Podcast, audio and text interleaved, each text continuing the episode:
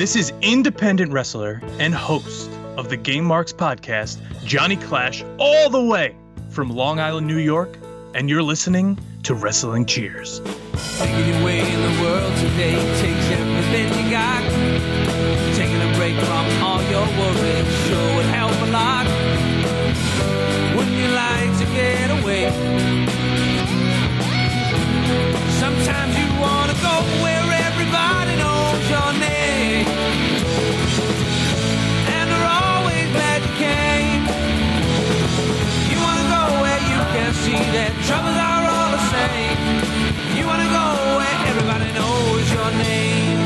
And welcome back to Wrestling Cheers, where everybody knows your name, especially when you're a game mark.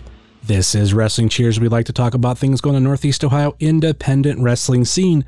We preview shows, we review shows, and sometimes we even have interviews along the way. This is even nowhere, nowhere close to Northeast Ohio, but this is an interview with Johnny Clash. Wrestling Cheers is brought to you by the Trending Topics Network and Midwest Territory. Please rate, review, and subscribe your ever this fine podcast, whether it be Apple Podcasts, Google Podcasts, Stitcher, TuneIn, YouTube, Spotify, iHeartRadio, or Podbean, WrestlingCheers.podbean.com. Find us on Facebook, Twitter, and Instagram, Facebook.com slash Wrestling Cheers, Twitter.com slash Wrestling Cheers, and Instagram.com slash Wrestling Cheers. Email, if you so choose, is WrestlingCheers at gmail.com. And we have the merch store over at whatamaneuver.net. Like I said, we'll be talking with Johnny Clash, and this is something we're going to do all month long for August. I try to come up with themes lately for these months. And this month, we're going to be talking to wrestlers who don't wrestle in the Northeast Ohio area, but kind of like introducing you to them. And maybe you can go find them. And maybe some of these people, two in which have podcasts, and one, well, it's who we have today. We have Johnny Clash from the Game Marks podcast. How's it going, Johnny? Hey, what's up? So, do you memorize that entire run on sentence? Because there's no way, there's no way you memorized all that. Yes, I do. Like, I, I mean, I'm, I have notes. Come on. I have notes where, but where it doesn't say like word for word. Like I have, you know, it says Wrestling Cheers is on, and then in parentheses, rate, review, and subscribe. And it has every place we're on, but it also it's like my notes because it has the links for them. Like I'm not reading off the links, so it's just note by note. But I've said it so many times that yeah, I can I can go into another podcast, not have it in front of me, and kind of recite it. Yeah, you're a better man than me. That's all, that's all I'll say. I always say I I cool, got man. What's up? I got that from Cabana. Not and that's not like I'm trying I was trying to be him. I would listen to him on Art of Wrestling and just be like, how can you say all that stuff at the beginning? And then it got to a point where I'm starting to like, okay, I gotta have this intro. I'm gonna say this, and like it turned into I was saying it every week, every week, every week, and now I can now I can recite it. There you go. That's it. So how how is it going right now with uh, the state of the world? Um, I mean, I'm leaving my house a little bit more, I guess, you know, wearing the mask. Um, unfortunately, I think the worst thing that happened so far is the grocery store that's literally across the street from me closed. So now I have to go down the block with the Cretans and Stop and Shop, and it's just miserable. Oh my Just god, old people with carts just banging into everywhere. It's like, come on, six feet, six feet. I can't imagine that because you're you're on Long Island, right? Yeah, very crowded. Ugh. Like I, I feel like I'm in like regular like Ohio. I mean, I'm, I'm not like exactly in a like big city, but still, I can imagine like I'm like not it just being crowded. It's just like less room for stuff. Yeah. I'm in a I'm in a good area. You know, I'm close to Queens, but I'm not Queens exactly, but it's still just crowded with just right now especially just obnoxious people just trying to grab the last thing of milk when you're like, dude, it's going to expire in like a month. Come on. I mean, you've had the benefit like you get to work from home a lot more. yeah, I'm actually I work from home every day. Spoiler Okay, alert, okay. I'm not a, you know, podcast wrestler for a living, but you know, got to pay the bills. Yeah, you being a graphic designer, that's something I wish I would have got into more. I actually went to a vocational school for uh, graphic communication, but I was more on the hands on printing aspect of it. And I just did a lot of the Photoshop and Illustrator stuff just to get by.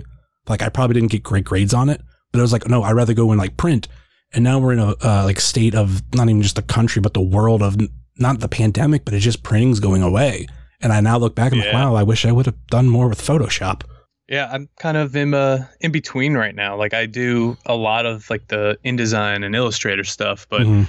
I am also like managing the like the print press and all of that, like all the guys down there at the print shop. So Mm, I kind of see both aspects of it, and I mean it's crazy. We just got like a million dollar brand new press, and we can't even use it right now. What kind of like what uh, type of printing? I work for the. Uh, I don't want to. I don't want to give too much away. I work for like a transportation company down here, so Okay. it's mostly like the boring old like. There's going to be a delay in service this weekend, like those kind of flyers. But occasionally, I'll get like a cool one where they're like, "Hey, we need a new ad for this new app that's coming out," and I'm like, "Oh, thank God." Yeah, that's where I was huge into of when I, when I was in school. Like we maybe we'd print flyers and business cards and stuff. But I like one of the reasons why I got into that line of work is because I was actually working at a newspaper at that time. I was in the mailroom. And when I went to a tour of this vocational school, I found graphic communication. I was like, oh, I could, I could work my way up to be a printer and make some, you know, better money, make a career. And now like newspapers are just, you know, dying. So like that was kind of a bad idea. The cool thing, coolest thing that I ever printed though, I actually printed bingo cards, but not like the, nice. not like the cardboard. It was actually like paper, and like the like how that's printed. It's like really weird. Oh, for like those like the little uh, stamps, like the old ladies sitting there with their little ink stamps. Mm-hmm. Like there's like so Yeah. many different kinds, and the place I worked at was pretty much a 24 hour shop. You work 12 hour shifts, and the amount of bingo cards that probably went out in an hour is is insane. Oh yeah, I mean the old people need to do something, right? Yeah. No, I mean luckily I got into like doing the flyers for a lot of different wrestling promotions, so that kind of Mm. kept me sane during like all the boring stuff. Yeah, that, I mean that's something that is I wouldn't say always in demand, but like the better you are, like the more people are going to get you to design flyers. You can only there could only be so many out there that use MS Paint, then they eventually need to upgrade. Oh yeah, that was the thing. Um, there were some promotions that, like at first, I would be like, "Hey, I do flyers." They'd be like, "Eh, I don't know." Like we have a guy. I'm like, "Listen, your guy looks like he threw this together in Word." And no offense, but like I could do this a little better, and I'll work for you. So I think that helped me get kind of like a foot in the door at some places. Um, I know even like for Cap, like Create a Pro, my main like where I started, like where I came up from, I wasn't doing them right away until eventually I think I did one for another promotion, and they're like hey you've been here this whole time and we didn't know you did this. Can you please like do these now? And i've been doing them like i'm doing one like right before we got on here i'm still doing them. So it's just something different something cool you know? Create a Pro, they're I feel like right now they're on the rise. Within the past two years, it just like I'm starting to notice more where I'm I'm seeing more and more cap wrestlers. Maybe it is because of like little bias because of AIW because we brought in more, even to the fact of there was a team AIW versus team Create a Pro, and you know Yeah. we've seen you know you know Nick Stapp's obviously been here was here a good year before all this happened. Uh, VSK was showing up more. Bear Country had a couple showings, and it's just like every time I'm turning around, like obviously to MJF, I can't forget about him. Just so many Cap graduate store. I'm like, oh damn, I kind of, I kind of want to go to Cap. I want to see all these wrestlers. yeah please come down i mean come on down i'm the first graduate in case you didn't know that i was the first ever person to sign up for cap and i was the first ever graduate so but i do think that like there's a lot of training schools there's a lot of good schools around here but when it comes down to it Brian Myers, aka formerly known as Kurt Hawkins, Pat Buck, they've been everywhere. They know everything there is about the business. And if one doesn't, the other does. And they're so approachable that if you need a question, if you want to text them, if you, hey, can you break down this tape for me? Can I show you my match from last weekend? Like without hesitation, um, it's like, yeah, sure, no problem. And they'll, they're not gonna like bullshit you. They're gonna give you like what, like what you need to do, you know, to succeed. And that's why I think most cap wrestlers today are like like you said, getting more and more recognition for what they're doing. Not only that, but most of these guys are like trained literally from the ground up. So I guess two, three years in, now you're starting to see the guys who came into our doors like two, three years ago and just, you know, we worked from them from the ground up. I actually did know that you were the the first graduate. I, I might have did a little bit of homework, and you Ah. is it you weren't the was it you weren't the ex, you were the first, but was there someone with you, or they they graduated shortly after you? It was me and Max Caster simultaneously together. We signed up same day. We graduated same day. I think we probably went to the same amount of classes the first two years. We were, you know, we were the, uh, I would say the first two to graduate because we were the hardest workers at the time. Yeah. I'm not, you know, I'm not going to cut anyone short there because everyone works very hard. But we were open three nights a week. I think me and Max, maybe some weeks were there twice, if not all three days. So you, just have to you just have to put that work in. But no, I actually ran a storyline in WrestlePro when it opened of me being the first cap graduate. So the name kind of just stuck with me. And I could say, hey, you know, I was the first cap graduate because it was it was a real nickname of me. He's another dude, and we kind of mentioned before we started recording of just I've seen Max Caster so many places, and and maybe it's because he has I don't I don't want to call it a gimmick, but he takes like this whole rapper persona, which he can actually rap, he can actually freestyle, and he throws it out there. And I've seen so much of that, and I've seen so much of his wrestling to where it's like like you can get into it really easily. And mm-hmm. I I think if wrestling was normal right now, like there was you know independent shows across the country, I think he'd be booked a lot of places because he's he fits the the mold of wrestlers of last year who were creating content online and getting becoming bigger names guys like warhorse effy danhausen and you know max caster is is doing the same thing and he, he's he's getting the recognition recognition for it. i mean even like with the the beyond talent show I mean, granted, he was in the Major Wrestling Figure podcast group trying to get votes for it, and I was just like, "You're going up against Danhausen," and he's like, "I told you who to vote for," but I'm like, "But Danhausen, I refuse to vote. Yeah, I witnessed that one. For him, honestly, like when you picture like the hardest worker in the room, that's him.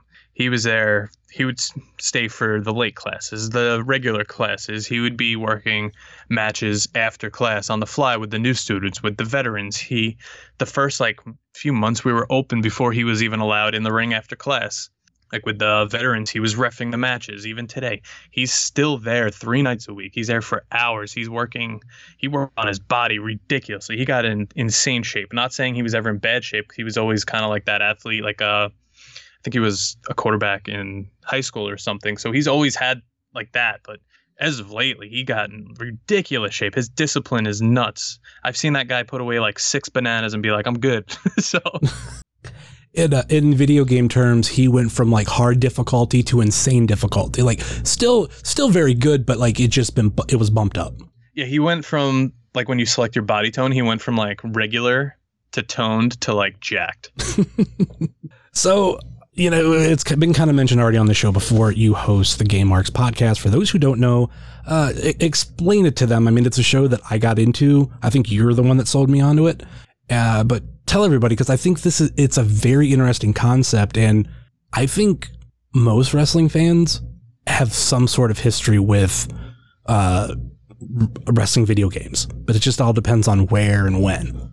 Yeah, so my me and my partner George, we weren't we honestly didn't really know each other before we started this podcast. We just met a couple times and he was a streamer, I streamed here and there and all we were just like we need to do something because we're both graphic designers. We both are very creative, and we came up with the concept. Why don't we break down a different wrestling video game every week, and we'll talk about the roster, we'll talk about the gameplay, our memories, and then at the end we're gonna give it a rating. And we decided the rating system would be play it forever or future endeavor. Play it forever meaning you will play this game forever. Obviously, future endeavor meaning you don't want to see this game ever again. And at first, there were a few games that I got completely ridiculed for, like um, Fire Pro Wrestling. I wasn't a big fan of that. And the listeners, we actually lost listeners. We actually got bad Apple reviews because I said I didn't like Fire Pro Wrestling. But no way. I think that's fucking hilarious. Yeah, I'm sorry. Lost, we as soon as the episode came out, it wasn't even the new one um, we started getting tweets like, "This guy's a, an idiot. Like, how could he say this? Like, are you even a wrestling fan? How could I respect a wrestling video game podcast that doesn't like Fire Pro Wrestling?" I'm like, "Oh my god." Like, are you kidding me?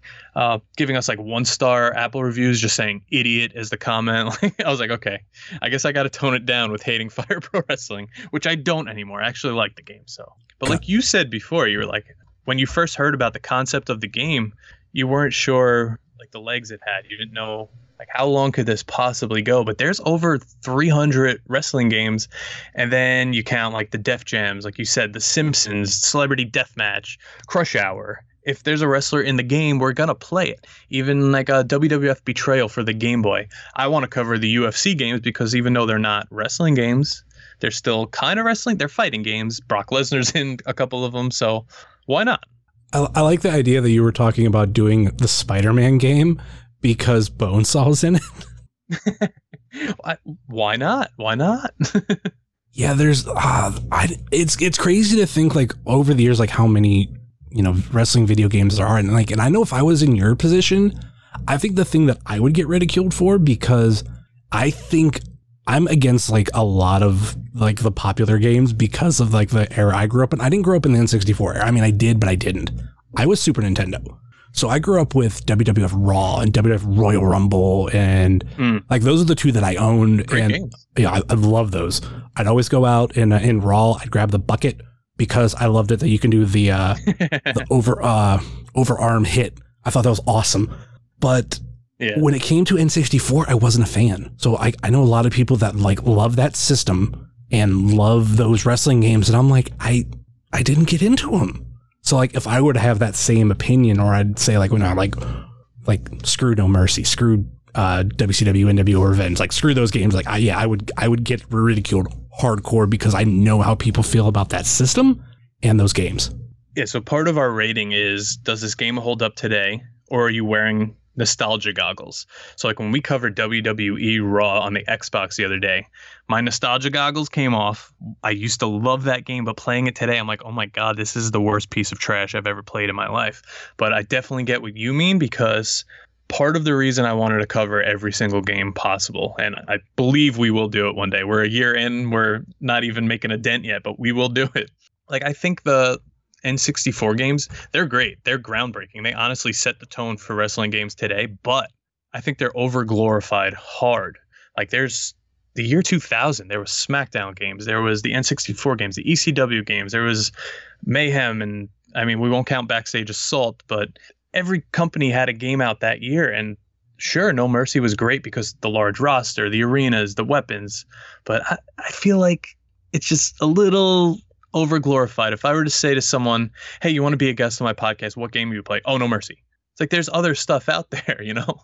Yeah, there's even like ones that you guys bring up that I all kind of forget about that I kind of maybe I looked over or I just completely blocked out of. Like I know I had WrestleMania. No, no, no, not WrestleMania 2000 because that was N64. Uh, Road to WrestleMania, the Game Boy Advance game. Oh, for Game Boy Advance, yeah, love that game.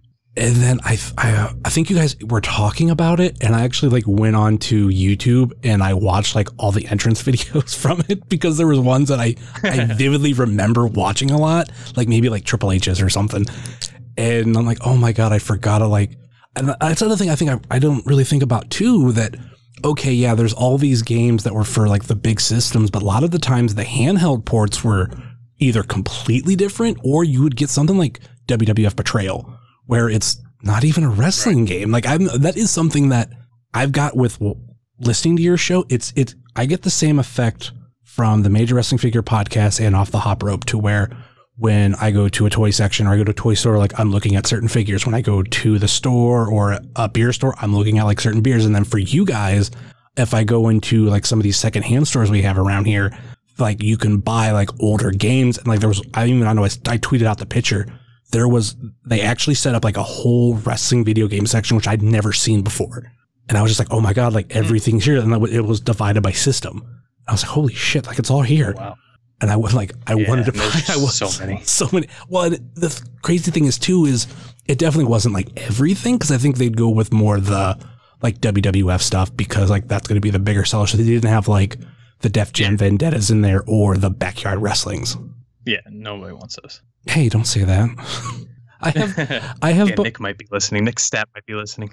I have both of them here in my office. I have uh because the the first one, obviously like living in my area with the the dudes on the cover, M Dog 20 and Josh Prohibition, like there's like that cover and then they took the same cover, they made a DVD about them.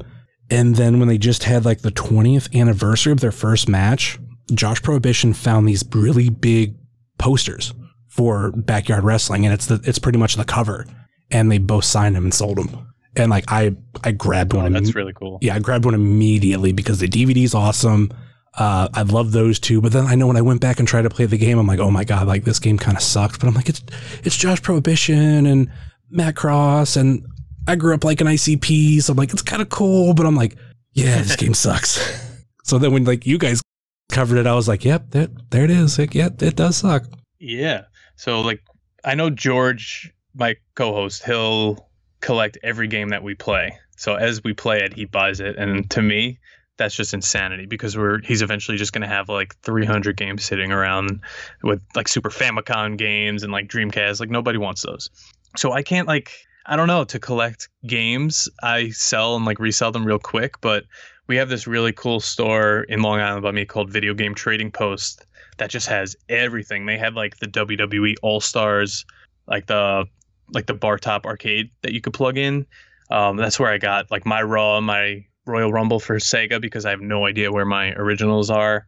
So like the older ones I find cool, but then like the SmackDown vs Raw like 2011, 2012, it's like ah, like I don't need all these, all these 2Ks. I don't know, I just don't need those.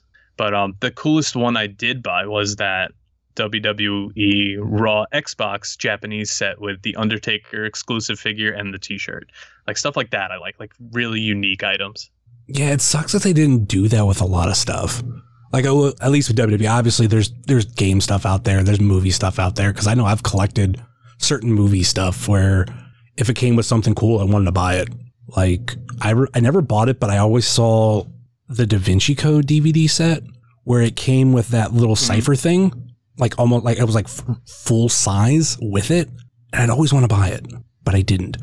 but I'll never like it's but it's it's that thing of like something that came cool. So you- having that thing where it wasn't even like uh US exclusive. I mean, it wasn't in here or in the United States. You had to. It's something from Japan. Like that's that's insane. Yeah, I mean, I have like all those uh, like the Walking Dead box sets for the first few seasons, um, like the giant like zombie heads and stuff, like stuff like that. I want. Like, I don't want just like SmackDown vs Raw 2009, like just sitting on my shelf. Like, if it was in like John Cena's like giant bicep or something, that would be awesome. That's almost like, and it's a box set that I have. Like I, I have like if it's a favorite TV show of mine, I like to have season by season because on a bookshelf those look really cool. Like you're guaranteed it's going to look like almost like just books, but it's you know you have this chunk where it's season one, two, three, four, five, whatever.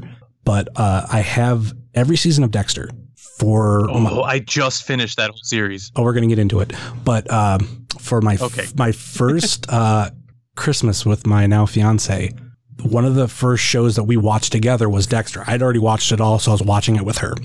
She bought me the box set, the DVD box set, which comes in a slide tray, just like Dexter. Like the Blu-ray Oh. one is like it doesn't look as cool, but the the the box set, like even though I own every season, it's a box set that looks like a blood the blood slide thing. It's fucking awesome. Oh my god, I'm looking it up right now. That is the coolest thing ever. Creepiest thing, but coolest thing ever. Oh god, it's it's so like I don't think I've ever sat down and watched it, but it's one of those things. It's really cool to have. And then because like you just watched Dexter recently, they also sold for a while, and it took me years to actually buy it. But there's a coaster set that are blood slides, and it comes in like a little blood slide box. I'm looking that up too. Oh my god. so do you keep it in your air conditioner or what? I'm in an apartment, so like I don't have like a regular air conditioning, and actually I think okay, me too. we we have a room that the air conditioning kind of in, like it's on the outside, and like I can't get into it, so no, it is not in the air conditioning. Oh, okay. No, definitely like instantly became like one of my favorite shows. Like even now, like I, if I watch another show, I'll just be like, I miss Dexter. My wife's like, shut up, it wasn't that great. I'm like, yes, it was. I don't know about you, but there's like certain shows that when I, as soon as I watch like one episode, I get hooked to. Uh, one show, show for me for that I know is How I Met Your Mother. Another one Scrubs, and Dexter was the same way. I got in one episode and I was like, I I'm connecting to this. I want to watch more. And sometimes there's shows like Mad Men. Like I love Mad Men, but I enjoyed the like that time frame, like we're in the 50s and stuff. So I was like, okay, like let me get to the end of the first season. If I don't like it, I'll just turn it off. By the end of that first season, I was hooked. So I needed more than one episode. But Dexter was that one that I hmm. just clicked. Yeah, he's just like like even though he's like a serial killer, he's just like you just love him. Like you want him to succeed, even though he's a killer. For me, I got into it right right before season five came out. And only and this is crazy to think like this is how it was back then. Only season one and two were on Netflix. A friend had to burn me three and four. Say no more. pretty much. but like I just So do you feel like everyone else where like season five was like the downfall? okay. My my take on that is like I don't think season five was a downfall. I think season four was just really good with Yeah, with- Trinity Killer. with with Trinity Killer and the ending, it's not that it was a step down. It was just like that was above and beyond the best season. I think one is a you know a great great introduction. Um, I've also I because I'm not a big book reader, but I'll do audiobooks. I read uh, or should I listen to the audiobook of the the first season, which is it it differs a little bit, but it's it's it's still the uh, the Ice Truck Killer season two. I like it because like they're after him, so that like you're just getting it out of the way. Or like we're not having it as the last season. Oh no, now like everything's coming to like no, we're gonna put it in the second season. Season three, I think, sucked to the point of when me and my fiance were were watching it that first year. We watched season one together, season two together, and season when we got to season three, she went with her family to uh, Ocean City, and I was just like, just watch it on your own. I don't want to rewatch that season. That season sucks. Yeah, that was that was a rough one. That was when uh with Jimmy Smits, right? Yeah, Yeah. And I don't know. I can't unsee him as uh whatever is Zero and Nero, whatever, in Sons of Anarchy. Yeah, oh yeah, same thing. Because that's ironically enough, that was one of her favorite shows, and then I think it was a couple years ago we've we finally watched that thing.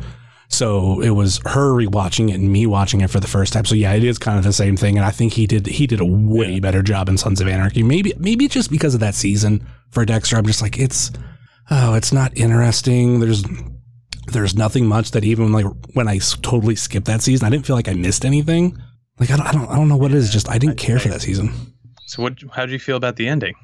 We talked about this on Twitter. I think we briefly, Yeah. yeah, we briefly touched on that. My whole issue is just that final scene. If that's if that would have ended without this revelation that he was still alive and living on a in like North Dakota or wherever, just being a lumberjack, I would have been fine. The only problem that I think it was, and this is like I did a little bit of research when we were tweeting about it, I think because it would have been almost the same ending, kind of as Batman, as Dark Knight Rises. So- Yes. So, yeah, it- you're the one that pointed that out to me. and I was like, that was like literally the year after uh, Dark Knight Rises. So I think that's why they didn't do it. Because like it's almost the same premise of you know, maybe you kind of thought that maybe he was going to like show up living with her, but I would much rather him just be dead. Just have it to be like I'd rather I'd rather my son go and you know live with her and just I'm just a burden and he's always gonna like have this shadow hanging over him and all this kind of stuff. Just uh, take me out of it. But it's like, oh no, I'm still alive. I'm like, why? Because now, which you haven't dealt with this because you just watched it, people have been like clamoring, clamoring for years and like having these false and fake rumors that, oh no, they're gonna, they're bringing it back. They're gonna do another season. I'm like, how? How are you gonna do another season? He's a lumberjack. Like that completely defeats the purpose of the show. I think within the first week of me finishing the series, I've read every fan theory about it coming back to the point where I got to like him saying, "No, I'm not coming back." Yeah, and he said it so many times. He's like, no, no, we're not doing it. We're not doing it. And I think what it doesn't help it, there's a lot of shows that have like come back, but it's like, you're not going to do that with Dexter. Oddly enough, we mentioned Sons of Anarchy. I'm always hearing about like, oh, there's, it's coming back. And then like, I look and I'm like, no, there's nothing official. Like the creator wants to bring it back, but FX has to approve it. And they're just like, nope, we're done. We're good. So, like the coolest theory I think I read, where the showrunner who left after season four said he wanted the ending to be Dexter in the electric chair looking back at like the ice truck killer, Trinity killer, like everyone he killed, like in the viewing room while he's getting like injected. Hmm. I'm trying to figure whether I'd like that or not. Because I know the uh, the books Either way, it screwed me up. the books go in a different direction. I, I know that for certain. Like for example, like you know how uh, spoiler alert if you haven't watched Dexter already, um, you know how LaGuerta dies like really close to the end. Oh yeah, I hated her. Uh, she dies at the end of the first book. Like she doesn't last. Uh, all right. Like like there's a lot of the ice truck killer in that book that's the same, but I know the ending is where they just veer differently.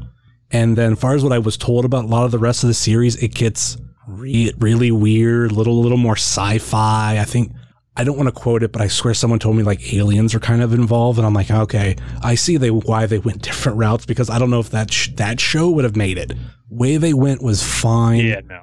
But I don't know how I'd feel about Dexter like getting caught and like having to pay for his price uh pay for all the like all the shit. I'd almost rather him just die. But like Yeah. How it was where he just, you know, goes into the water. He's like, fuck it, I'm dead. Like I've lived this life, but ha- don't have it to where he gets caught because at the same time they could have did that at the the end of the second season. Yeah. And and next time on the Dexter Cheers podcast. It's a it's a great show. Like I was actually talking with someone today, like some of my favorite shows, and I think that's up there. And oddly enough, like that and like some of my other favorite shows, I feel like the the endings for 'em are clouded for one reason or another. When it comes to The Office, it's that last like season and a half before I think the Mm, yeah. I think the last half of the last season is is better because they're building to that final episode, which I think as a whole, like that's a really good series finale. Like I can watch it from beginning to end, especially when um uh Aaron's parents show up at that Q and A. Like I remember the first time watching it, like I'm like, oh my, like they, I didn't expect like this to happen, and then obviously like because I remember watching it live, like uh Steve Carell was like, no, I'm not in it, I'm not in it, I'm in it, and he fucking shows up. Oh, he had to. There was no way he couldn't. And so then what about uh the How I Met Your Mother finale? How do you feel about that one? love it. Everybody yeah, see, I was okay with it. I didn't. Really, Okay. I didn't really care. Okay, The story finished. You know, like whatever. what happened should have happened. here here's how I look at it. Uh, my ex that I was dating at the time, like I got her really into the show, and I think we were on the second to last season. Like we were watching it live as you know new episodes are happening, and we got into a conversation, and she was like, "Why is Ted telling the story?" And I was like, "That's well, kind of a good point." She's like, "I think she's dead. I think the mom's dead. That's why he's telling the story." And then as the last season started to progress, they kind of started showing their cards like, "No, she's she's going to get sick." she's not going to be around for her daughter's wedding and there's like so many other things so when it finally happened i was like oh my god that she called it like that's that's exactly what happened and then a lot of people hate like oh well uh you we had this whole build up for you know uh the mom but it she, he ends up getting with robin at the end yeah they telegraphed a lot about that relationship even to a point of at one point they make that uh promise or that uh thing where, oh, if we're both single at this certain age, we'll get married. Like And that's basically. That's basically what happened. And also, like one of their biggest issues was she couldn't have kids. But they also explain within episodes that Robin loved Ted's kids. So it's like it's all it all works out. And I love the fact that they they shot that reaction, like a lot of that ending stuff, like for um, with Ted, Robin, and the kids. Like they shot that at the end of the first season. Even like the end of season one is kind of like the end of that season. I should say the end of the series. Like it's the same kind of thing with the dogs and the French horn. I don't know. I love shit like that. So it, when they had that episode, I loved it. And people were just like, I hate it. This is so dumb. I'm like, were we watching the same stuff? Because they telegraphed a lot here. Well, we, we Yeah. were waiting for the mom. Well, why do you think he was telling the story? She was dead.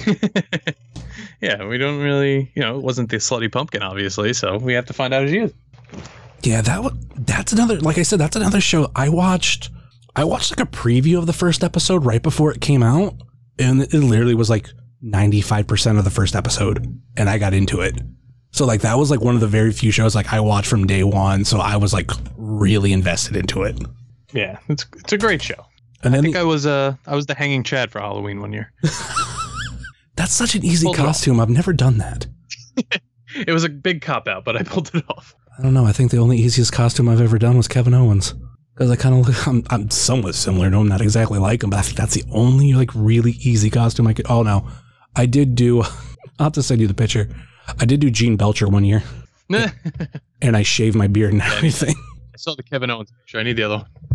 I think I was going to send that picture, but then like it was like oh like like favorite uh like a wrestling wrestler you've done. Like well I've only done one wrestler, but like Gene Belcher was really good. Like I bought a burger costume, I shaved my freaking beard, and I don't know. I, just, I Once you love it. shave the beard, that's when you know like this is gonna be a good costume. Oh, I I don't like doing it. Like I don't like shaving, so I try to find things that like okay, what has a beard that would look normal, or what what can I like make look normal? Like I, I one year uh, right before Infinity War came out, I was Thanos, so I I dyed my beard like that with chemicals, like just with spray, so it like it looked purple. So I'm like, well, that's my chin. This is my beard. Yeah. Why not? That's why I haven't been uh I haven't been Sting since I was 12 years old because I just don't want to shave my beard, and you know, I also don't want to be Wolfpack goatee Sting. So So Sting is one of your favorite wrestlers, or is, is he the your exi- like number one favorite? How does that work with you? he's absolutely number one, but I like to make like a top five or a top ten. I feel like it changes like every generation of wrestler. You know, like if I were, I would have picked probably different people of who were my favorites growing up as to who like inspires me to wrestle. You know, Yeah, like, I- um, I might take the moves from one guy, but I actually really like this guy growing up. I, it's always been like hard for me to pick and choose. Like one week, I'll maybe watch like every single Edge match and be like, "These Edge is awesome. I love Edge." But next week, I'm gonna watch every Booker T match and be like, "What? Like, why wasn't I watching this all along? Booker T is awesome." Like, just I just want to, you know, just love wrestling. That's it. I guess that it works a little bit different from you because you look at it as being a fan, and then when you're studying it, becoming a wrestler, you look at it through through different eyes. Like I know with me growing up, I've I've always had somewhat of a list of like who's my favorite, but I'm not looking at it from like, oh, this is what I like from like I'm trying to study. Like for me, and I, I get I get shit for it all the time, and I will not pick between them. I have two in my number one spot. I will not differentiate from them, and that's Shawn Michaels and Bret Hart. I love them both. Yeah, reasonable. And part of it is because, you know, that whole Iron match, you know, WrestleMania 12, that was my 10th Yeah. birthday. Of course. Oh, happy birthday to that 10 year old that got to see that awesome match. I don't know if I've, I've told it here on the podcast, but I know I've told it other places where I like, I've met both of them. When I met Shawn Michaels, which was uh, at the ECW Arena House of Hardcore convention show, uh, Shawn Michaels, like, obviously was the big guest. And even though I was 30, I was, I wanted to tell him something that I've always felt as like, even as a kid, I said, thank you for, you know, winning the WWF championship on my 10th birthday. It was the best gift I ever got. Like, I don't remember anything I had that year, but I remember that. Like, even though I'm 30 and I like, I know better, but it was still like, that's a moment that lives on. And I, I'll go back and watch that Iron Man match from time to time. And I know people are like, how could you watch that whole thing? I'm like, I don't know. Like, there's still that, that rivalry between them that I loved watching. And I, I still love Bret. Like, being a kid at that time, who didn't love Bret Hart? Like, those glasses were cool as shit. yeah. I wanted to be the kid in the front row getting those glasses. I've never met anybody who has like actually like actually got them, but that was like obviously you you envy that. And I, I feel like no wrestler has been ever able to duplicate that. Like, yeah, there's wrestlers that give stuff out, but with Bret, for some reason, maybe because I was a kid, that felt really big. And you just looked at that kid and was like, I want to do that. I want to be the kid in the front row. I want to get those glasses. That's kind of like something, at least for me, like going into wrestling, I tried not to lose sight of like the stuff I loved about wrestling because we all know wrestling could be like the most shady business ever. There's good people, there's really bad people. Uh, as of late, we've seen more of the really bad people in wrestling. And even with this pandemic, we're seeing not the best wrestling shows, but we have to just remember like, this is what we love. Like, I'm not going to analyze every single thing that like Edge and Randy Orton are doing in the ring. I want to watch it still as a fan, even though I've been wrestling for so many years. So luckily, I've been able to like somewhat turn it on and off, like when I'm watching wrestling, and that keeps me just like involved. Like I, I don't care. I'm we're all marks. I'm still a mark for wrestling. If you're not a fan of wrestling and you're in the business, like why are you even in the business? Like I want to be that guy who gives the kid the sunglasses, you know? Like who doesn't? I I love the word mark, and I think a lot of fans don't understand the history of it. And like I don't know if you do either, because I, I don't hear a lot of people talk about it, but uh, like the carny aspect of it, of how uh, you would have a ticket taker would see inside your wallet, like as you're you're paying for something, and they would make a signal to somebody, be like, you know, this guy's got a lot of money, so they would put a mark on you. So all the the carny games, they would try to they would try to get you to play the game because they know you have money. And there's just that aspect of like the history and it just it just means in a way too because I thought about this recently like another word for a target is a mark so you're a target. And there's nothing wrong with that because we all are. Like even like in, in my office right now like I have you know I have I have wrestling figures like stacked up that I got to re-put on my wall and I like a bunch of other stuff too where it's just like yeah I, I love this like aren't aren't we all like we're all spending money on it like this is awesome Yeah, and even uh, like on the major pod, Brian has said this many times. Like it back in the day, like when they first came up as a tag team, they were kind of like hiding the fact that they like had wrestling figures. They were like super fans, but now it's just kind of like more acceptable to just be like, I fucking love wrestling. Sorry if I can't curse. I fucking love wrestling, but like I'm gonna buy the action figures. I'm gonna buy like I'm gonna I'm wearing an Owen Hart T-shirt right now. Like I'm, I, the people who say like, oh, wrestling's for kids, like screw you, man. like we're all marks. I'm gonna be a mark. Just let like just let it happen. You know, like let loose. Well, well Enjoy things. I had you listen to the Nick Gage intro last week, so you know you're allowed to cuss on the show. Uh, second, Yeah, that's right. Sorry. uh, second, uh, yeah, it, like that's kind of crazy too. But we we grew up and like me, you, uh, Brian, Matt, like they grew up in more of an era where we were all buying shit, and now it's like it had to eventually get to a point where more people were growing up in that you know that era, like Johnny Gargano, for example, like a guy I watched on the independent scene for many years and I still wasn't around for his beginning, but like, you know, that was a dude that I know like he grew up loving it, buying stuff. And we're getting to a point where the fans that grew up like that are becoming wrestlers. And I, I, I think that's cool.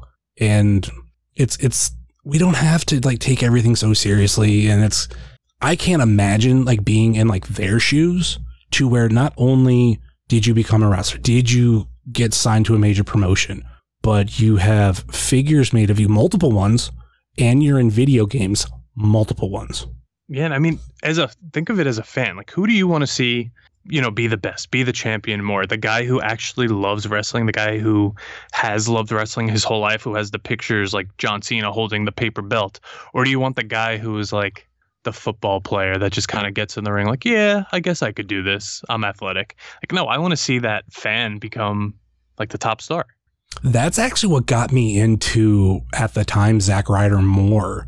It was in between like the YouTube show and then he was on the art of wrestling and he was talking about, you know, buying wrestling figures when he was in developmental. He was talking about having like all this merch in his room and showing showing Gallows and then like his dad coming up like hitting a pan like trying to get Gallows to, you know, to go into character and all that kind of stuff and just hearing like I'm like, "Man, this guy's this guy's kind of like me. Like I didn't exactly have as much as he did, but there was there was aspects of things that I loved.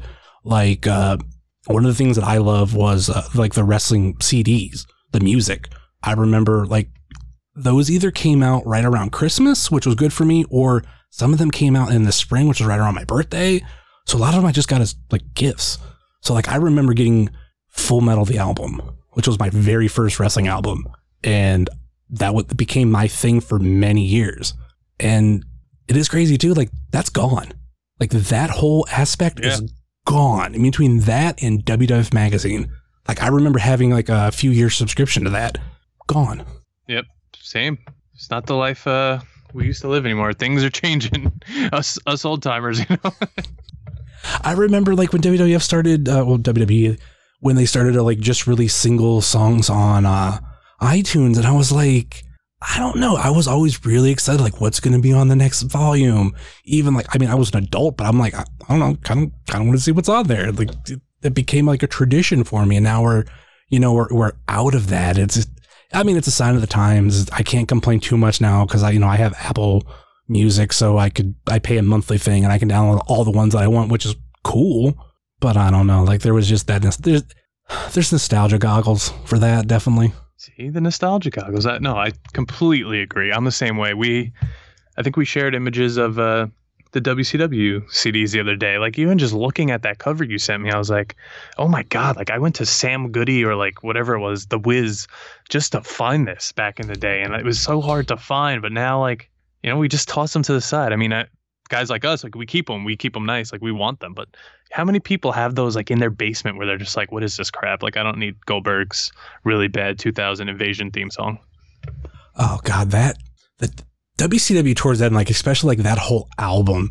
As much as I love a lot of wrestling albums, like I remember listening to that because there would be like, okay, we have like wrestling theme songs, and then we have some other stuff, but then it would be like, oh, here's a song that like references wrestling in the middle of it. It's like, all right, cool.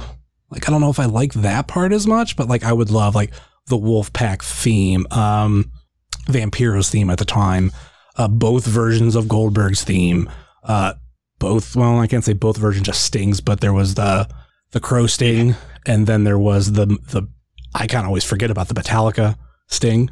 Uh huh. I yeah, I forget about that too. I know. I, have to. I'm not a big Metallica fan. I know one I'm looking for, and it's because I didn't have it when I was a kid, and I didn't even know it existed. But the WCW Slam Jam. Yeah, see that that's something I never had. I have a I'm look at. Oh, I have a safe search on eBay. That thing never shows up, or at least not recently. Oh wow, 1992. That looks yeah, that looks like 1992 WCW. Uh huh. I think because that, that that might be the album that has a man called Sting. Maybe. Yeah. I've never I've never I seen it, Yeah, I think so. but I know it's it's that like yeah, that's that early '90s WCW. And then I know I've been lucky to find. uh Do you remember the WWF Superstars album? Which yes, my cousin had that. I have both covers. Which I, there was the one that came out like originally with it, and then I think when wrestling had that obviously the Attitude Era spike, they re-released it, but without the, all the wrestlers on the cover. And I found both of those at a local secondhand shop.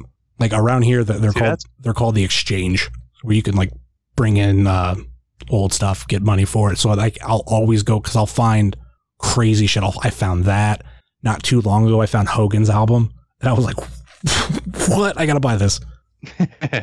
You needed that. Everyone needed that. I mean, I don't know if you were the same way, but I needed this music just for when I played with my action figures, specifically that, or I had the Bash and Brawlers, and like when I was 10 years old, I would literally have Raw and SmackDown like in my basement, like on the nights of Raw and SmackDown, but with my own storylines. I mean, come on. I wasn't as much with figures because I love Hasbro's. So and then I never. I think I've only owned. I at least when I was a kid, I only owned two Jakks. No, three because I always forget about. I had uh Maximum Sweat Kane. I always forget about Oh, him. I'm sorry. No, I rebought him recently because I love that Kane. That Kane is awesome. But um, I was more like backyard wrestling and like tra- like having like trampolines. Like maybe we wouldn't exactly wrestle, but it was still like play the music. We come out, you know, act like the wrestler. And like to me, like that's what I kind of link it to. Mm-hmm. Yeah. And Same exact thing. I think we're the same person. and then if we, Let's talk more about Dexter. uh, and if we even go back further, which that's something I even forgot about too, even before there was those albums, there was going on to America Online, and you could download the Wave version of of themes. Oh, that and Windows, uh, what was it called? Windows Media Player. You would find like the bootleg ones that someone uploaded. Yeah. It would be like 30 seconds of the song. And going back to Dexter, I love Dexter so much. That's what we named our cat. See, I pitched that for my dog, but my wife was like, no. Yeah, we. I try to like. I like weird names for animals. Like my ex, she named her dog Halpert from The Office, which that had a that had trouble because people would be like, "What? What? Humper? Helper? No, Halpert." If if they that's if I they like didn't. that. I do. It, it- that's where I got like, okay, let me do weird names for dogs. My French bulldog that I got after her and I broke up, I named her Zuul from Ghostbusters. See, another good one. So I wanted to come up with some like we had to like agree like with my last name being Summers, I wanted to as a joke name the cat Cable because that's Cable's. I mean, uh, Summers is Cable's last name. She wouldn't let me do it. She's like, I don't like that. So we were like, well, we both like like that was like our first show we watched together, Dexter. Let's name him Dexter, and that's the one we agreed on. But I'm like, I really want to do Cable because it's weird, and I could do that whole thing of like, yeah, like that's the last name because I've always had a joke where when we have kids, I want to tell people fake names for the kid, and I want to, if it's a girl, I want to say its name it's Buffy, and if it's a boy, I want to say its name's Scott. yeah, it's good. Like we named uh, we named our dog Willow after my wife's favorite tree at her old lake house. There was like a big willow tree. But like my friends are all like, "Oh, is it named after Jeff Hardy? He was your favorite growing up." I'm like, "Yeah, man. It's like after Willow the Wisp, of course." That's kind of what I thought too. So did you said Will? I'm like, okay, that makes sense. yeah, I mean, I was a big Omega guy back in the day, but then name the next one um, Broken. broken. Yeah, That'd be a woke. that would. Oh yeah, woke. Yeah, Broken would be a weird name. What's your dog's name? Broken. What? when she's uh, circling, biting her tail. Yeah, yeah, she's broken. I know, like, I did want to name my dog, uh, which I don't know if you'll get this reference, but I wanted to name her Pond because I'm a fan of Doctor Who, and there's a character named Amy Pond that I liked, and the doctor would every so once in a while he would say, "Come along, pond," and that's what I wanted to say to my dog, like, "Come along, pond." But more people, like more people I know when I ask, they're like, "I like Zuul better." I'm like, "All right, fine, I'll go with Zool." Yeah, I like that. I don't know. Uh, see, Doctor Who isn't something I haven't gotten into. Yet. Not a lot of people get into it. I mean, it it's obviously to each their own. I think when it comes to sci-fi stuff, like that's what I gravitate more towards. Like I'm not big into Star Wars. I'm not big into Star Trek. And when I watch Doctor Who, like going back to what I was saying about Dexter, when I watched one episode, like I felt a connection where I'm like, I think that, like this is it. This is my sci-fi thing. Okay. See, I like a lot of like action. Like I just watched Jack Ryan, and now I'm watching Kingdom on Netflix, which is a little older with Frank Grillo and like Jonathan Tucker. Um, it's about like MMA fighters.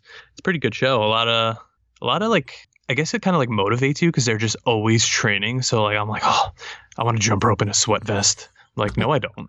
Like I'm just watching the show. I'm just really into it. I don't want to jump rope in a fucking sweat fest. Do you know what I've been watching a lot lately? And that's uh, it's on Amazon Prime. It's an old show. We all know it. We all know the theme song, Unsolved Mysteries. And oh yeah, and they just brought it back, and the new one's pretty bad. Really? Like bad as in like you don't like it, or bad as in like it's really good? Because I liked it. I watched the first two, and I'm like, these are kind of boring, and I think it's because I've been watching so much lately, like documentaries and like like even Dexter, like you where at the end you solve what's happening, and but at the end of these you're just kind of like, okay, I want more. Like I want to know what happened. I mean, they they go into a lot of that stuff, but if if you want to know what happens, like I'm watching the original. Like I'm going back and watching the first season, and what the cool thing that I love that they did with these, and they did this when this was in syndication. They will have every update that has happened to those cases. So if you know they found oh. if they found um, who the killer was or they found this person, they will tell you some sort of update, whether it was when the show was on, like maybe like two seasons later, there was an update, they played it on the show, they will tack that on the end of that particular clip. The only thing is That's cool. I like that. The only thing is there are things that are unsolved. And like I play a game with my fiance where it's like, okay, solved or unsolved. And we'll get to like we'll get to the end and like you're expecting like some sort of update and it just goes to the next story and like my jaw will drop every time like they did not figure this out. Holy shit. Some i think you can figure like there's like there's not enough clues. They have no lead and it's like yeah you're not gonna you're probably not gonna find them especially after all these years. But there are some that i've like literally my jaws dropped like they didn't find like that sucks. And then like i'll go online and google more information there was one when I was growing up. I stayed at my grandpa's house and we were watching it because he always like stayed up late and it was like midnight. I was probably like 10 or 12 years old and it was like this ghost like walking down the hall like it was all creaky and then like I had to go to bed in this like old house. I would I didn't sleep that night. There was no way. I think that's the thing for us like as kids like those were like the best stories. Like now as an adult like I'll be I haven't got to where they get into a lot of the ghost stuff. Like I think I've only seen one ghost story so far and it they haven't got to the point where they're like recreating like a, a ghostly image. But as an adult now, I'm like, oh, there's no updates of those. So it's just like, it's going to be scary. It's going to be like fun. But at the end of the day, like, I kind of want to know what happens for all these people. Cause it, like I said, there's like crazy shit. Even like there was one that I re- like recently looked up, like it was something I watched. Like they didn't solve it until like 2000. And the first season was, uh, or should they didn't start to get clues until like 2000. And it was in like 1989. And there's other stuff where um, I just watched one where it was uh, this guy was uh, murdered, uh, I think a girl, and they like they didn't find any clues until 2002, and he's been fighting his uh, death penalty and all this stuff, and like he's still on death row. He's the only man on Wyoming's death row, and like just reading some of this, I'm like, this is weird. Like like this person's still alive. He should be dead. Yeah, some of them are just nuts. Like how like how do they even get away with this stuff? But then you're thinking like back then, like the technology and stuff. Like oh yeah, oh yeah, of course they don't get away with this. Oh yeah, there, there was yeah. there was one. It might have been the one I was thinking of where uh, things have advanced so much. Like they did uh they rechecked the rape kit and they found evidence. But like obviously, like back in the '80s, like they're they're they didn't have the technology, they couldn't do it. But they went back and re-examined stuff, and they're like, oh, like here, boom, here we go and they've been because of technology they've been able to find stuff but there's a lot of other stories where like i said there's just no updates. And some which may kind of cool but it's there's no updates but sometimes they think well this was the suspect uh, and they died other like some something else happened to them and they died. So there's no, it hasn't been officially solved but what they believe uh, who did it is no longer around. So that's why it's unsolved. Yeah, That's just, you know you know who would solve it though? Dexter. Maybe maybe that's what happened. Maybe he, there's a Yeah, real life Dexter. There was, there actually was. I read an article about a guy who like tried to completely like mimic him to a T, like with the blood slides and everything. Obviously, he got caught like right away. yeah, like, I don't know why you would try to do that because, like, even in real life, like, what would have to go into it, especially with like how meticulously he was with like crime scenes, and he was able to like he had to put the plastic everywhere. He was able to chop up the bodies. The- I mean, oh my god, that's that's too much. It It's nuts. Even with like, ca- all right, we're not gonna get into like killing people. it's like even there's like cameras everywhere now. The ring doorbell and stuff. Come on, no one's getting away with this. I mean, that's what I think with unsolved mysteries, and then like with that that new season uh, or whatever you want to call it, there's a, like almost everything is post 2000, and I'm like, okay, we have so much advance in technology. Why aren't some of these solved? Like 2000 wasn't that bad technology. Yeah, like yeah, solve solve it now. Solve this shit. All right, we've we've gone on for quite a while, so let's start to wrap this show up. Gone a little bit further than I wanted, but I mean, it's a natural conversation. That's what I like. Uh, let's get into the fave five questions. Hey, this is Booker T, five time champ, and this is the Fave Five Questions. Now, can you dig it? All right. Um, let's go with. I know I have a couple video game ones on here, so I, I definitely want to hit that. Favorite arcade game? Ooh, it's got to be The Simpsons. That's a good one. Yeah, Did you? Well, because you're a you're a PlayStation guy, aren't you? I am. I was a former Xbox guy up until 360, so not that far off. Did the PlayStation have what the Xbox Arcade had, where they released Simpsons the arcade game? That I don't know because up until I mean, I would say honestly, the past year or so, I was always a like disc guy. So unless I was buying the game, I wouldn't even like check the PlayStation store or even like know about what was coming out. So for that, I don't really know. But that is something I would definitely like to grab because that like just Marge running around with her vacuum just killing people. Come on. Xbox Arcade had a lot of really good exclusive. I don't know if they're exclusive, but I should say a lot of arcade titles that they would re-release. Like they released literally every single one of my favorite arcade games. Well, uh, like of that style, they did the original Teenage Mutant Ninja Turtles, which was one of the first ones. They did the oh, Sim- so good. they did the Simpsons, and they did X Men. Like those three are so good. Then they they did do a remastered Turtles in Time, which it's not like it was like completely remastered. It was like half of their actual game with like some updated stuff. And I think instead of Bebop and Rocksteady on the uh, ship, it was Tokka and Rahzar instead. Ah, Yeah, that's so- yeah, it was like it. It wasn't. It definitely wasn't the same, but it was. They at least did those other three, especially like The Simpsons, because that's that's such a classic. Like I have so many memories of different places that had that game. Yeah, actually, I'm looking now. The Simpsons arcade game came out on uh, PS3 on their store. Okay, So PS3, I didn't buy shit on my system. Yeah, I was I was a, That would explain it. I was a PlayStation person with one and two, but then when three came out with that like outrageous price, that's when that's what soured me. And then I got my first 360 for dirt cheap. Like a friend of mine sold me, which it might have been stolen, I don't know, but uh, he sold me one without cords for like 50 bucks. Yeah, there was a lot of those going around back in the day. A fun story about that one. Um, I got the red ring of death while playing a wrestling game, Legends of WrestleMania. Uh, I think I oh, did. going to say Legends of Wrestling. I was a big Legends of Wrestling guy. I, and I think I liked that game so much that I didn't play Legends of WrestleMania. It was Legends of WrestleMania. I think I did WrestleMania 9, and I want to say I picked it like DX versus Legion of Doom. I know it was WrestleMania 9 and Legion of Doom. It froze on me. I turned it off, turned it right back on. Red Ring of Death. It was on April Fool's Day, which is the day after my birthday. I'll never fucking forget that. That sucked. Like, oh, Yep. April Fool's Day, happy Yeah. birthday, Red Ring of Death. I don't remember what game I got the red ring on, but I remember immediately shipping it out and then going to GameStop and just buying like a bunch of old GameCube games to like fulfill me in like in that time that I would get my game back. I bought like old like NCAA games and like all that kind of stuff. Like I'm, uh, I need I need something. I need something. I'm gonna die without my Xbox. I think I last, well, I waited like, I think I bought one like within the next month. Like I didn't send it out because I didn't know if it was good or bad, but I just like went and bought a, I think at that time, whatever the second tier was before they did the the nice slim versions, when it was the the arcade was the cheap one, the elite was the the expensive one, and then there was the one in the middle, which was like I want to say it was like three hundred bucks. It was like a decent price. I forget what that line, pro maybe pro sounds right. Yeah, I think so. All right, question number two. I might know your answer to this one, but I, I gotta ask it anyway.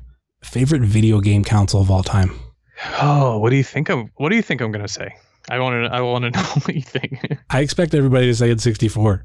I'm going GameCube. Okay. Thing is, the N64 growing up was I kind of conned my sister into getting it. She was younger than me, and I'm like, "You want this for your birthday?" We had a birthday one day apart, even though we were three years apart. So even though I had a PlayStation then, and like I was playing like SmackDown or whatever, I was like, "You want? You really want this N64, don't you? I know you want this N64. Look, they make it in purple to the point where she got the N64 with like." I don't know, like Mario Kart or something. And she never played it, obviously, because I was just playing No Mercy the whole time. But I think GameCube finally was like my Nintendo console, and I absolutely loved like WrestleMania 18, 19, Day of Reckoning, Day of Reckoning 2, um, even uh, James Bond Nightfire. That oh my god, going from GoldenEye to that. Even though people will say GoldenEye is the best game, again, they're wearing nostalgia goggles. Nightfire blew it away.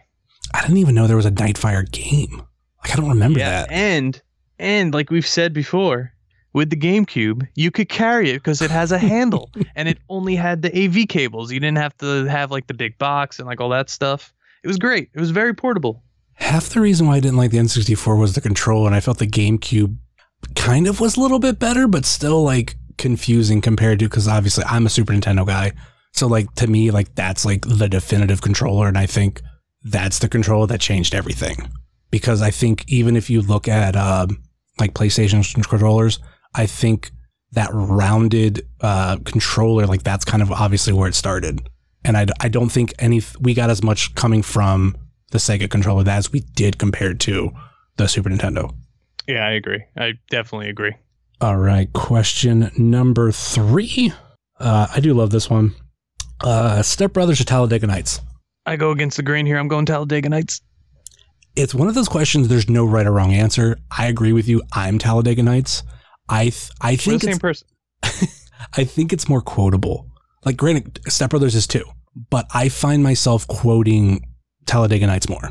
Step Brothers is overquoted. I think that's the problem. Like I, everyone, oh, the fucking Catalina wine mix. Like, okay, whatever. You know, like I kind of before even seeing the movie back in like when it was in theaters, I was sick of the movie just from everyone quoting it. Just like Anchorman. Like, come on, we get it. You- You're invited to the pants party. You love Lamp, whatever. But Talladega Nights didn't get like the same like huge exposure I think as like Step Brothers did, even though it was a pretty big movie. But I think uh, Step Brothers like was like the first one like oh wow this is a really great movie let's quote it to death and get everyone fucking sick of it I don't know. Like, I feel like I quote, I like, when they, after they came out, I quoted them both the same. But I don't know. To me, I always say Talladega Nights. I pick it because it's that added uh, NASCAR aspect to it.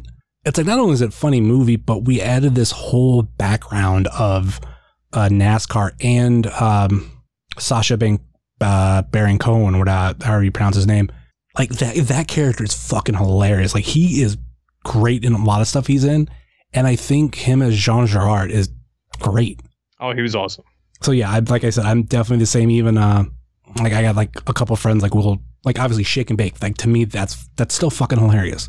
And I love Yeah, I love uh, definitely save save me save me Tom Cruise. Use your witchcraft on me.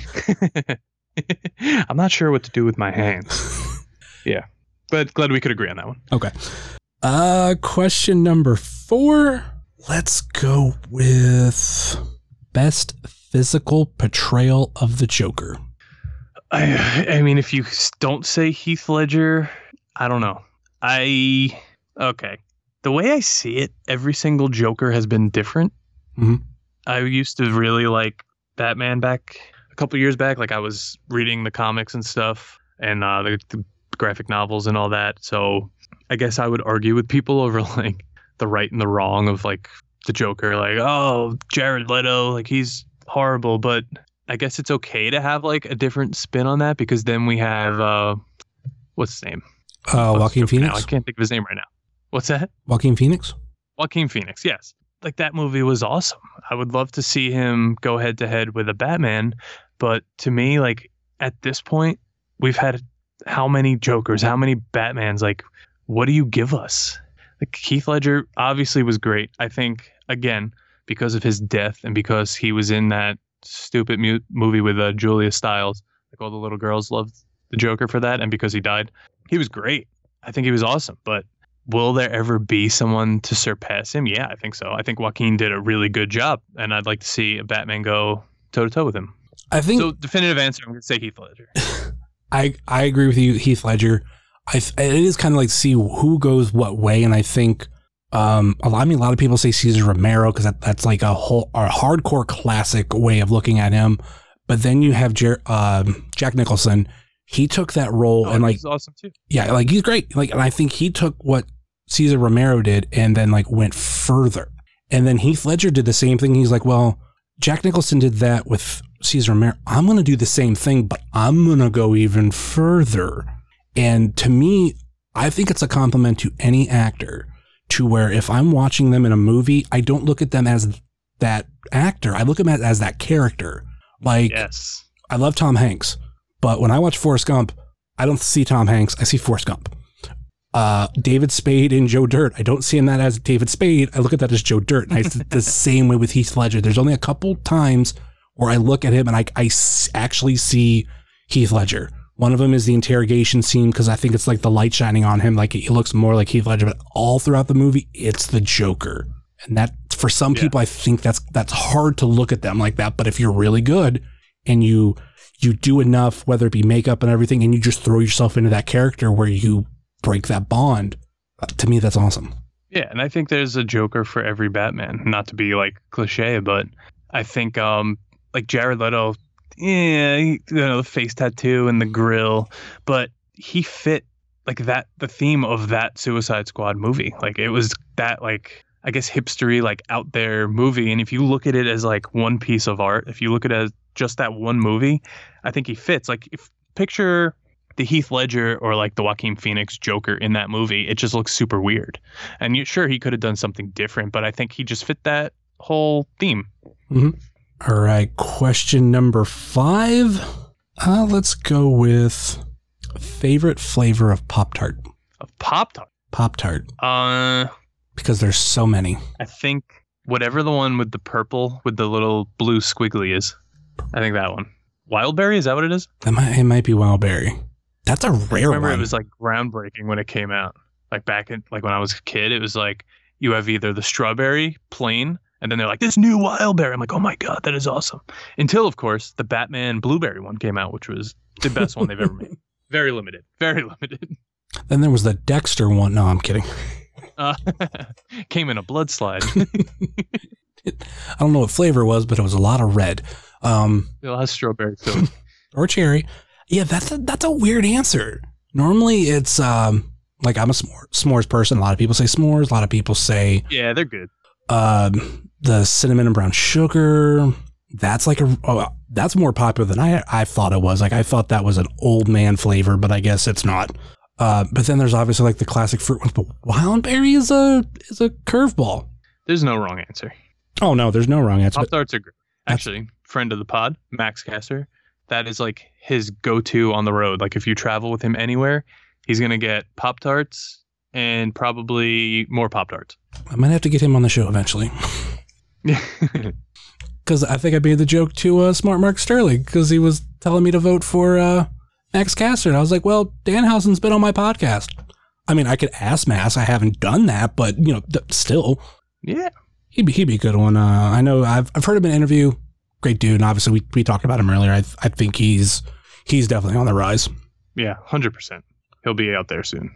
All right, question number six that I tailor around my guest. And for you, you might have done this on the show before, but when you listen to like 10 months worth of a show within a short amount of time, you, things kind of blur together. Give me your top five favorite video games of all time. Of all time, oh my god. I was debating whether I want to do video Ah. games or franchises, but I think video games really narrows it down more. All right, number one, I'll I'll go. F- uh, can I do five to one? I think I got to go one to five on this, but I'm gonna go The Last of Us as number one, the definitive number one. Just a great game, great story. You get like just you're in the story, you're involved in the story. I don't know if you've ever played it, but holy shit, haven't dive haven't dove into the uh, second one yet, but that's probably gonna happen within the next week or two. Number two, I'm gonna go with the first Gears of War. A lot of nostalgia there, and it holds up today. Uh, definitely kind of got me into that type of like third person shooter game and really good story. Uh, I'll give you I'll give you a second to think more, but um, Gears of War. It's kind of funny we mentioned like when I bought my 360. That was one of the first games that actually a friend uh, let me borrow before I would buy it, and it was literally within a month before Gears 2 came out. I played a little bit of Gears 1. I didn't get hardcore into it, but I'm like, all right, let me jump into Gears 2. Uh, loved Gears 2, played Gears it. 2 was great too. Yeah, played it, beat it. Gears 3 came out, played it, beat it. And then last year, uh, I wanted to go through the games one more time. Like I, I finally, finally fucking finished Gears 1. Um, I got Gears 4. I think I had to finish 2. I went back and played the, uh, that prequel side game, which wasn't horrible Eh, I didn't really like that one. It wasn't horrible. I was lucky. That was one of those games I think I got for free through Xbox. So I was like, eh, I didn't spend money on it. Uh, like I think I beat it within a day, so it wasn't that bad either. And then I got so far into it, I was like, you know what? I'm gonna buy the remastered Gears one, even though I just finally beat. it. I'm like, I'm gonna play it again, and I'm gonna try to beat it again. And it took that one. Crazy enough, it took me years to beat the first one on 360. Uh, even though I played part of it on uh, Xbox One, but I it took me like a day again to beat the first one on the Xbox One. So I'm like, what the fuck? Hey, I mean, it's not like a normal game like for the time. Like they there was a lot of things that they I guess groundbreaking. Like uh Mhm. even the way you would just can attach your body to like the side of a building to take cover and then shoot upwards. Like that wasn't really done before that. Mhm. Uh the Lancer like uh battles where you I think that was Gears 2 actually where you could battle with the Yeah. chainsaws. I don't know everything. But yeah, Judgment the prequel I wasn't a big fan of. But while we're uh I had time to think now. So I think my third favorite game of all time is probably GTA Vice City because that's when they introduced the motorcycles and it was very Tony, Tony Montana. Yeah, I really like that one. I never, and uh, I've been never to got- Miami a few times and it's very accurate. I never got into that game, but I do love Scarface. Yeah, I mean, it's very. I mean, when you get like to the end of the story mode, you're like, okay, this is literally Scarface. Like a lot of the stuff, just they just. Oh yeah, there's like I even though there's as far as well because I've watched like videos up talking about it where there's a a particular like hotel room bathroom where there's an arm dangling from from the shower rod, which is kind of a callback to Scarface where that that happens. hmm And I know there's a bunch of other stuff too where they kind of copied it. Like I know I've wanted to go back, and it's something I might do because I do have a PlayStation 2. I want to go back and play Scarface for the PlayStation 2. I had it for the Wii, which Yes, I forgot about. yeah, I I made the mistake of having a Wii, like trying to play. Well, not it wasn't bad, but like trying to play certain games on it just wasn't as fun. Like the Scarface game wasn't as fun. The well, I had Godfather, that was okay, but I, it was it was Yes, I had that. That was a good game. it was that was way more fun to play on the 360. I beat it on. I think I beat it on the Wii and 360. Yeah, that was a good one. I think I have to put a wrestling game in here, and I'm gonna put WrestleMania 19 because that story mode is absolutely insanity. And I played it not too long ago. I put it up on our YouTube channel at Game Marks Pod, and it was just ridiculous. You're throwing construction workers off buildings. You're fighting like Chavo Guerrero in the middle of the street. He's getting hit by cars while Bubba Ray Dudley's on top of a truck waiting for you. It's just nuts, but it's so much fun. It's just it's just like a breath of fresh air from the different like oh you're walking backstage. Oh someone challenges you to a brawl. It's like no now i'm on top of like this giant structure just tossing security guards into like an abyss. I thought you were gonna pick Fire Pro. see i'm still coming around. No i do i definitely enjoy uh fire pro world now. But it's like the creation aspect that i enjoy like i love making rings now. Like i'm like give me the most obscure ring and i'm gonna make it. Like someone said the gamecube ring. So i made the ring look like a gamecube. I made like the ufc octagon but it's actually a ring. Like, i love doing stuff like that. It's so much fun. Um, but damn my fifth favorite game of all time. I feel like i'm gonna go like a classic or something. I don't know. You know what? I'm just gonna go with uh like Pokemon Blue and Red. Yeah, that, that's one thing where we differ. I never got into Pokemon. Like I re- I remember when it Yeah, first like I remember when it first hit, and like everybody I know played it. I just I never watched the show. I didn't get into the game or whatsoever. Like the only RPG game like that that I got into was um, Super Mario RPG for the Super Nintendo. see that stuff I didn't get into. I think the only real like RPG I played was Pokemon back then.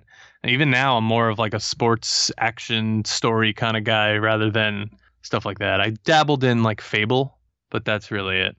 I forgot about Fable till that was mentioned somewhere recently, and I was like, oh my god, I f- I totally forgot about that fucking probably franchise. I, I think it was Game Marks. I can't. I listen to so many Yeah. podcasts, things just blend together. But maybe you guys mentioned. and I was like, oh my god. I remember like Yeah, when. they're bringing it back with the new Xbox. oh, maybe it was your news, the news segment. That's where I heard about it. Okay, that's why it didn't fit because I was like, like no, you, it wasn't a wrestling game. But oh no, no, that that's why it was brought up because of the news section. Yeah, I totally forgot about that series. Yeah, it was interesting. It's not my favorite, but it was fun to like, you know, like in between, like, oh, all right, I'm playing Madden, I'm playing NHL. Oh, let's see what I could do uh, running around this little forest here, collecting wives or whatever it is. Yeah, might as well bring it back. It's it's kind of cool to bring things back if they haven't been around for a long time. Yeah. I want them to bring back, uh, at least try to do it again because it's one of my favorite franchises, Twisted Metal. Like the, I don't know, Yeah. I never played the PlayStation 3 version, but I lived for the PlayStation 1 uh, four games. I love Twisted Metal Black. Like that deserved a real sequel. And then like whatever they did with three, like or not three, well the PlayStation 3, it just kind of fizzled. Like I, it wasn't the same thing. Yeah, no. And then we have Crush Hour. I always I always confuse uh Crush Hour with is it Twisted Metal Small Brawl? Maybe. Which- I wasn't that big into Twisted Metal. I think I just had the first one. I think like I don't know, they they all have their merits. Like one was revolutionary, two was it, like a lot of people put that on a high pedestal. I got into 3, which not a lot of people like, but that was my introduction, so like I held it really high and then 4 is a little off, but it's still like that whole series. I think with 3 too, that's the first one where they have uh some sort of movie or for like, you know, those type of in-game clips instead of I think the first one you're reading it, the second one there might be video, but you read it, but there's actually like voice acting and everything in the third one. It was, I, that's what helped me get into it. But yeah, I always Oh, okay. I always confuse the Twisted Metal that that came out for the PlayStation One the same time as Twisted Metal Black because they wanted to do one like more for kids, and then it freaking WWF Crush Hour or W maybe it's WWE Crush Hour at that time I can't remember, but it was just these two like definitely driven towards kids. I don't know. They, I just confuse them. Yeah, they're yeah similar, but Crush Hour was a league of its own. All right. Uh, any uh, final thoughts or last minute plugs before we go? Last minute plugs. You can follow me everywhere at jclash21, pretty much across the board. Um, Game Marks podcast. We come at you every Monday. We're playing a different game every week. I don't know when this is dropping, but this week. this week we're playing W. We're playing WCW NWO Revenge for our one year anniversary. Um, if you want to be like my friend here, you can go back and listen to every single one of our episodes like a psychopath in a short amount of time. Um, And I Follow could, us I could everywhere at Game Marks Pod. Me and George are very grateful for you and your dedication to listening to our podcast. Just want to make that very clear. Um, you helped me finish one of my Sting collections. I'm also very grateful for that. Um, Pro Wrestling Tees. We're on Pro Wrestling Tees, Game Marks Podcast, and the Johnny Clash. I am on there. Um, yeah, check us out. yeah, you can hear like the Hopefully, I'll be uh, wrestling more soon. Yeah, hopefully.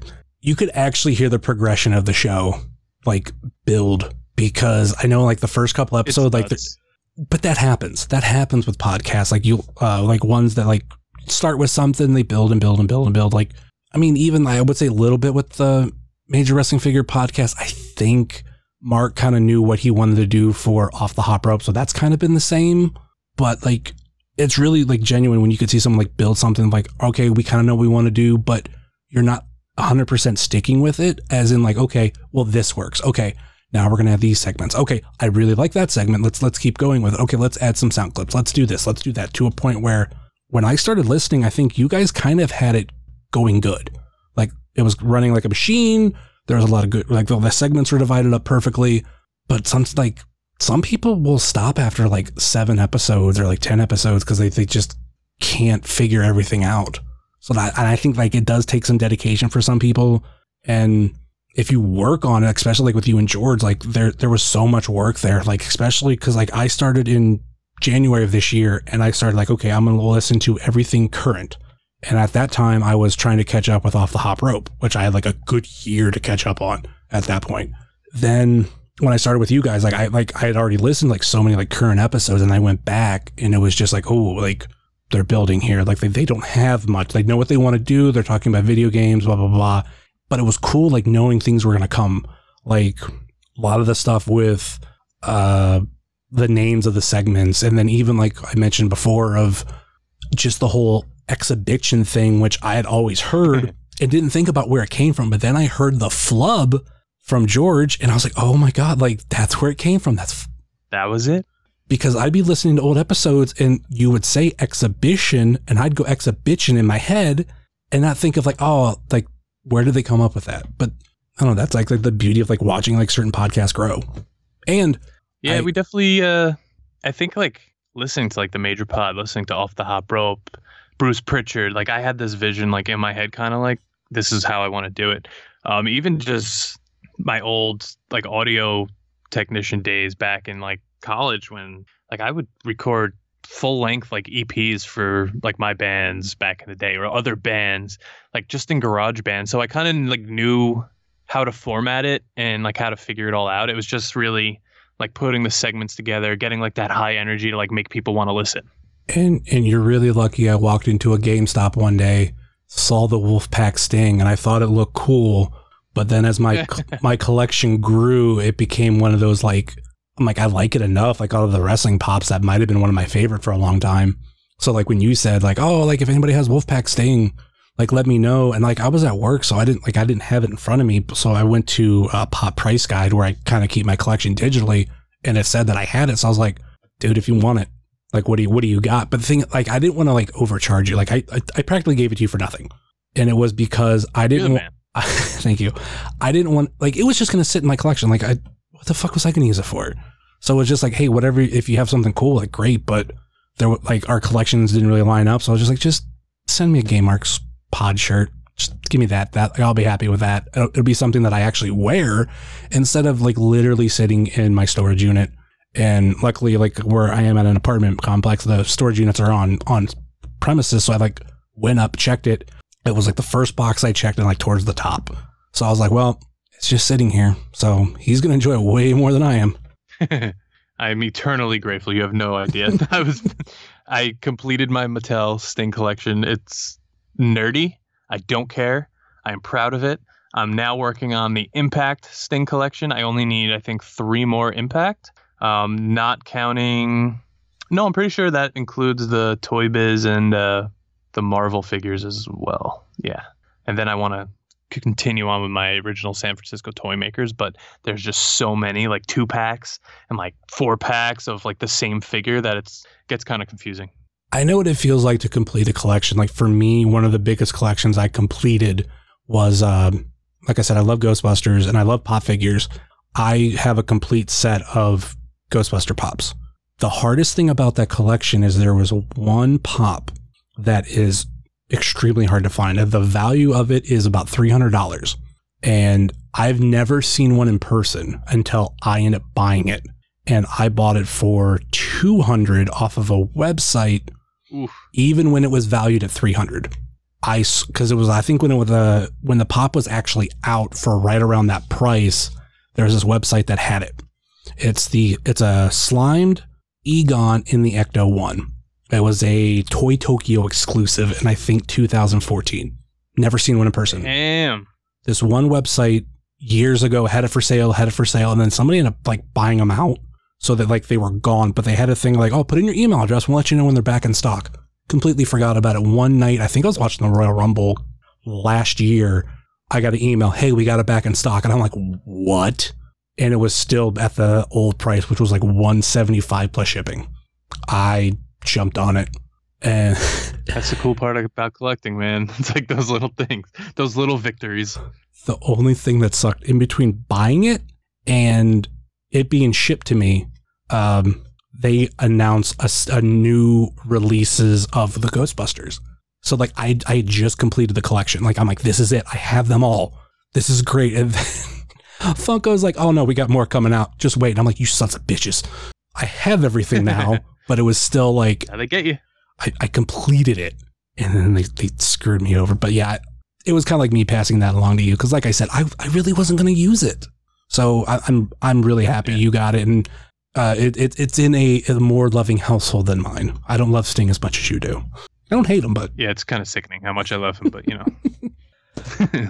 all right. Um, uh, for me, you can find myself at Heavyset330, much like you can find this show on Facebook, Twitter, and Instagram at Wrestling Cheers, Facebook.com slash Wrestling Cheers, Twitter.com slash Wrestling Cheers, and Instagram.com slash Wrestling Cheers. Email, if you so choose, a desire wrestling cheers at gmail.com. And we have the merch store over at whatamaneuver.net. Like I said before, please rate, review, and subscribe your ever listen to fine podcast, whether it be Apple Podcast, Google Podcast, Stitcher, TuneIn, YouTube, Spotify, iHeartRadio, or Podbean, WrestlingCheers.podbean.com. Check out our friends on the Trending Topics Network. Oh, there's more. Wait till this. You didn't hear this part earlier because this is at the end of the show where I, I'm nice and I uh, tell people, my friends, that they should listen to, such as the friends on the Trending Topics Network, such as All Beer Inside, Eurovision Showcase, Spanish Announce Table, and Wrestling with Altitude. Check out our other podcast friends, such as Let the Hate Flow Through You, Pod Van Dam, Super Fantastic Podcast, It's Evolution Baby, Virtual Pros, the IndieCast, Center of the Universe, Center of the, uh, or Center of the Universe, Sobros Network, Off the Hop Rope, Game Marks Podcast, We Like Sports Podcast, Power Bomb Jitsu, Spotlight Series, The Chick Foley Show, Positively Pro Wrestling, IWTV Guide, At Odds with Wrestling, Marks with Mikes, and Dark Match Podcast. Check out our other non podcast friends such as Thrift Store Jobber, The Stavish Stash, The Mystery Men, Mouse's Wrestling Adventure, Happy Hour with Steve Guy, Good Company, Toy Hio Toy Show, Time Capsule Toys, Stay Tough, Smoke and Jay's Barbecue, Russell Void, Midwest Territory, Southern Underground Pro, and the official graphic designer of Wrestling Cheers, Moy Boy Designs. That will do it for us here on Wrestling Cheers, where everybody knows your name, especially when you're a man called Sting. Game over, Marks.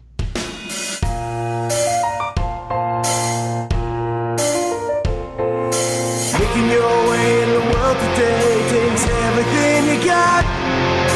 Taking a break from all your worries sure would help a lot. Would you like to get away? Sometimes you wanna go where everybody knows your name.